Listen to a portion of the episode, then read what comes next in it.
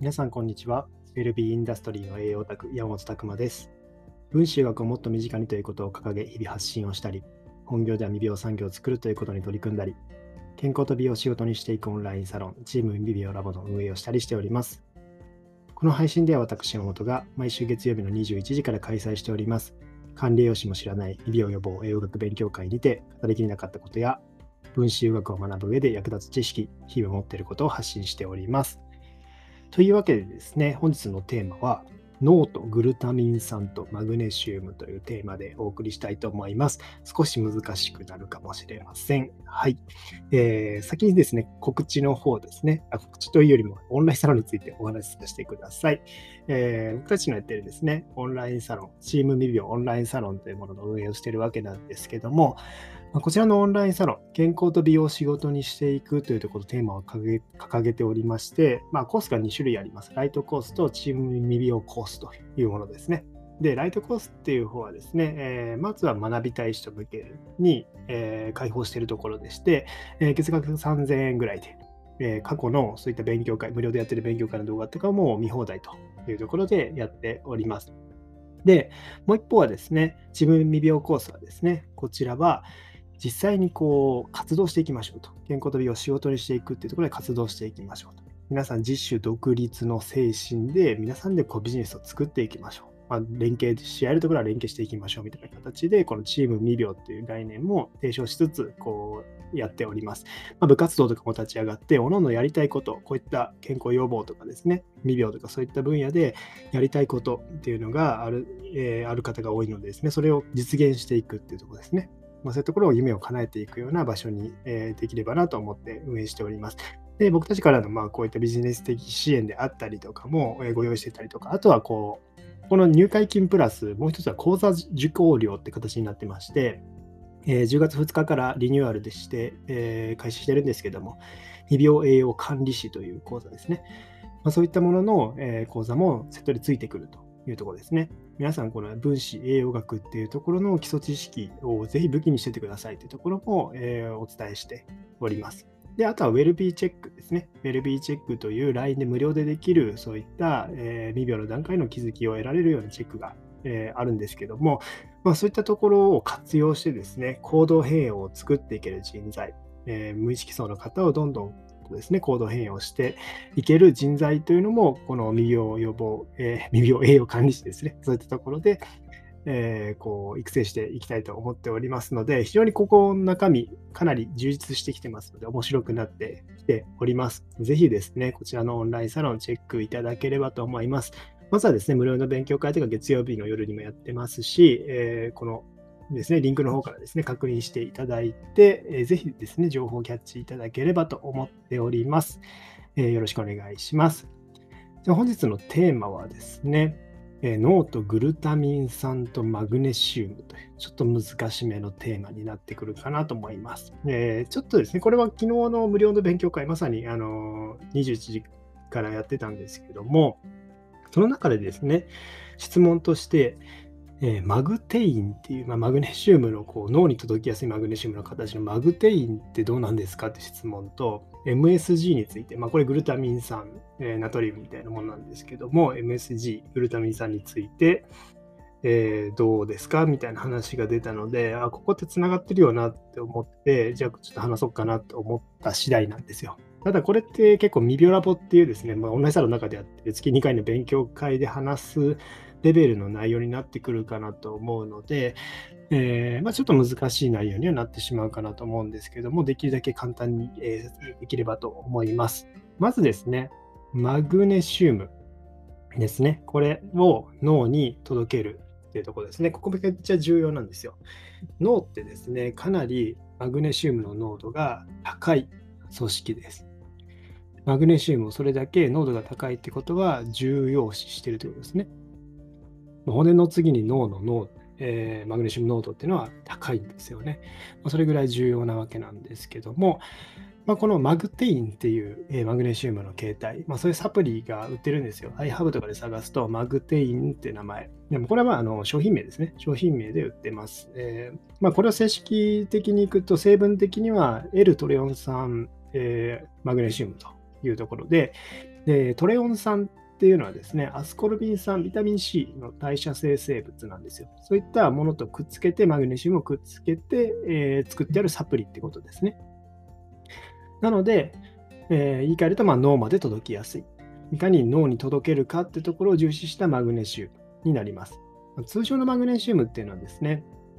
血液脳幹部を通過しにくいんですよ。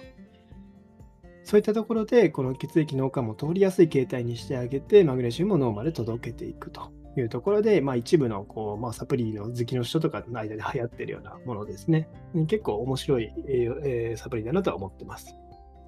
で脳は脳でですね、マグネシウムはシナプス保護とか、まあ、活性強化とか、さまざま関わっていい面があるわけですけども、まあ、期待できるものとしては記憶力ですね。やっぱ記憶力とかそういったところもマグネシウム重要ですし、あとは、えー、寝れないっていう方とかですね、なかなか寝つけないとかいう方、不眠とか不安とか多い方っていうのもマグネシウムやっぱ重要ですよね。あとは多動性とか、あと認知機能の向上、学習障害とか、ミトコンドリアの機能維持とか、まあ、様々こうマグネシウムって関わってるので、もうそういったところをえー、対してアプローチできるのが、まあ、このマグテインってものかなというところですね。非常にこれも面白いんですけども、もう一つがですね、グルタミン酸 MSG です。これがまた面白くて、要はアミノ酸っていう形で結構あの食品には書かれてるんですよね。調味料、かっこアミノ酸などっていうところに、この隠されてグルタミン酸っていうのが隠れてたりします。だグルテン、ゼラチン、カゼイン、発酵食品、鰹節とかもそうですし、きな粉とかもグルタミン酸は、まあ、割と多いかなというところですね。まあ、いわゆるうまみ調味料ですね。まあ、結構こう、まあ、大手さんとかでいくと、えー、まあ 製品ではありますよね。えー、そういったうまみ調味料というところに多く含まれているものになります。あとはですね、結構中華料理とかにはこの味結構使われてたりするんですよね。結構調味料として入れられてて、えー、なので中華料理を食べると頭が痛くなっちゃう人とかっていうのは結構このグルタミン酸の影響大きかったりするとも言われていたりしますね。まあえーまあ、中華のまあ、副作用というか、まあですね、まあ、こういったグルタミン酸を結構、えー、料理の中で入れてるものは多いっていう話なので、そういった話もあります。まあ、当然それは店にもよりきりだと思うので、一概には言えないと思いますけども、まあ、そういったところもあるというところですね。じゃあ、この MSG、グルタミン酸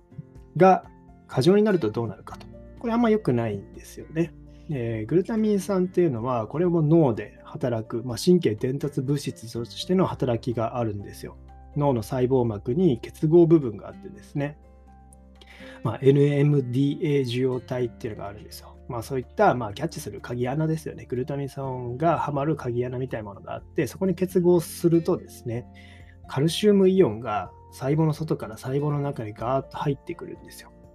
で、まあ、適度にですね、これが入ってくる分には細胞の、まあ、活性化をさせてですね、伝達していくっていう上でめちゃくちゃ重要なんですけども、グルタミン酸が過剰に入ってくるとですね、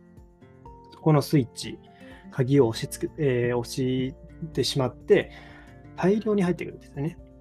そうすると細胞内の、まあ、そういった数々の酵素が活性を起こすんですよ。オスホリパーゼとかエンドヌクレアーゼ、プロテアーゼとか、まあ、こういった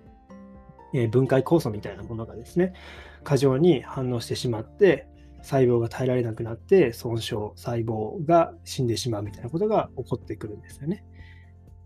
で、その脳の細胞がダメージ受けてしまうと、まあ、うつ症とか統合失調症、転換、パーキンソン病、HD、HD、ADHD、えアルツハイマー病とか様々そういった病気にもつながってきてしまうというわけですね。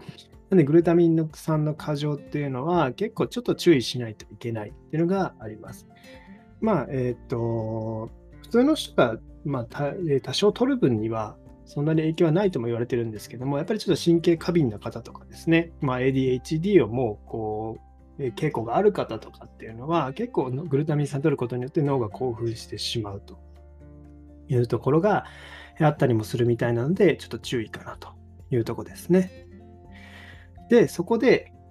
えー、その受容体、NMDA 受容体っていうのをですね、